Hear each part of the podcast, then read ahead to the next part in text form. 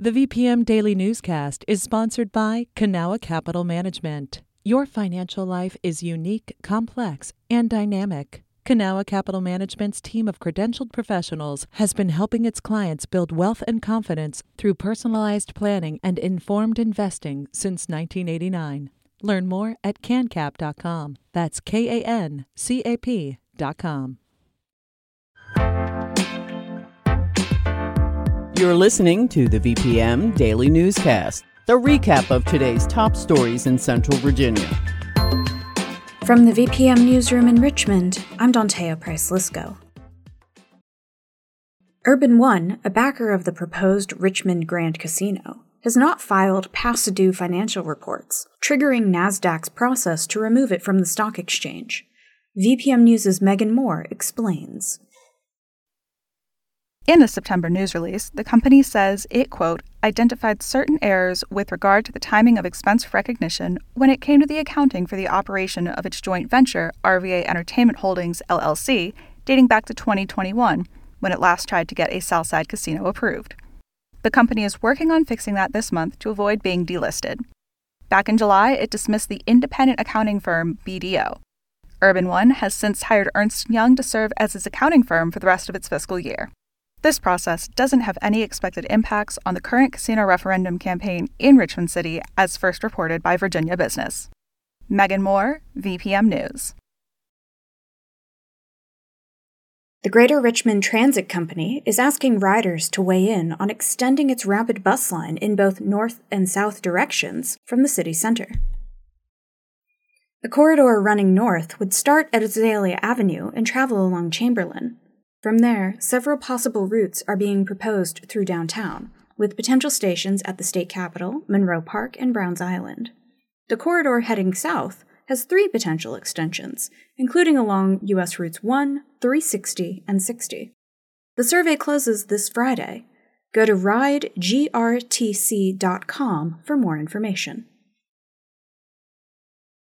A Richmond arcade and game shop is moving to a larger space this fall. Richmond BizSense reports that Dawnstar Video Games and Arcade will move to three thousand seven West Clay Street. The local games tournament host has been on Altamont Avenue since it first opened in twenty nineteen. New space will quadruple their available room. It will share an alley with vinyl record store Wax Moon, which will also expand its arcade and add a bar later this year. Richmond freelance journalist Jimmy Lee Jarvis was recently charged with making a felony bomb threat in Henrico County. Jarvis was released on bond Friday after being accused of making a threat on X, the app formerly known as Twitter. The event in question featured Andy Ngo, a far-right media host who had at least two Central Virginia events canceled before speaking in Henrico County. Jarvis's attorney, Tom Barber, shared a statement following his release.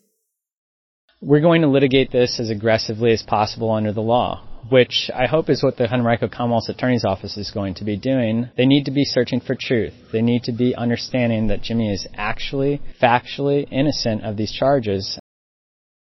Henrico's Commonwealth's attorney declined to comment on the pending charges. Jarvis's next court date is set for December sixth. For more information, visit v p m dot org. A former superintendent in Northern Virginia was convicted on a misdemeanor late last week. Former Loudoun County Superintendent Scott Ziegler was found guilty of a conflict of interest in connection with the firing of a teacher. He was also acquitted of a separate charge. The case stemmed from a special grand jury investigation of the school division's response to sexual assaults in twenty twenty-one. Ziegler's sentencing is set for January. Bon Secours Hospital System and Anthem Blue Cross Blue Shield Insurance have ended their months-long contract fight.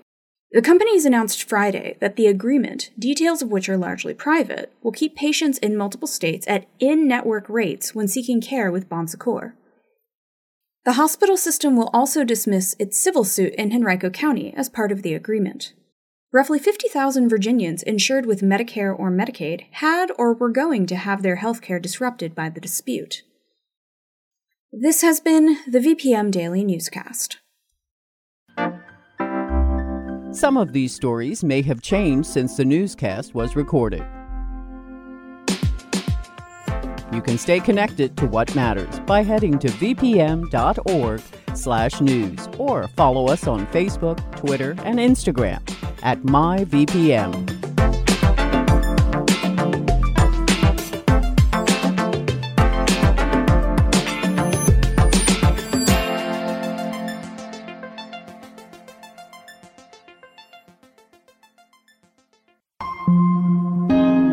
V P M. Hi, it's Terry Gross, the host of Fresh Air.